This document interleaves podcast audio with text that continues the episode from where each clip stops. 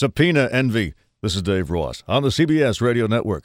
The president made it clear Congress better not subpoena his people to explain why those U.S. attorneys were fired, or he'll withdraw his generous offer to allow unsworn, untranscripted private interviews.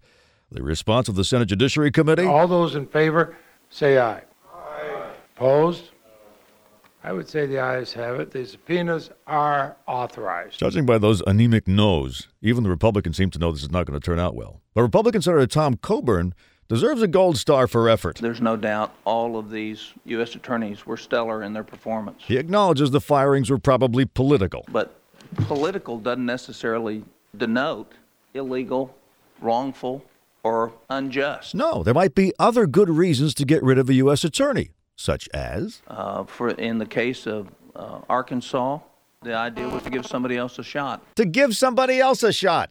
You can't just let your best players hog all the playing time. In the case of Arkansas, it was time to give a shot to Tim Griffin, a protege of Karl Rove. And as for the idea that the White House is being stubborn about the subpoena issue, Senator Coburn drew an example from his own life. Uh, a no is not always a no. Uh, my wife said no the first four times I tried to take her out on a date. Uh, she was a wise woman. well, she hadn't said no for the last 39 years. At which point the committee quickly voted to end the metaphor. That vote, I believe, was bipartisan and unanimous. Now, this. This is Dave Ross on the CBS Radio Network.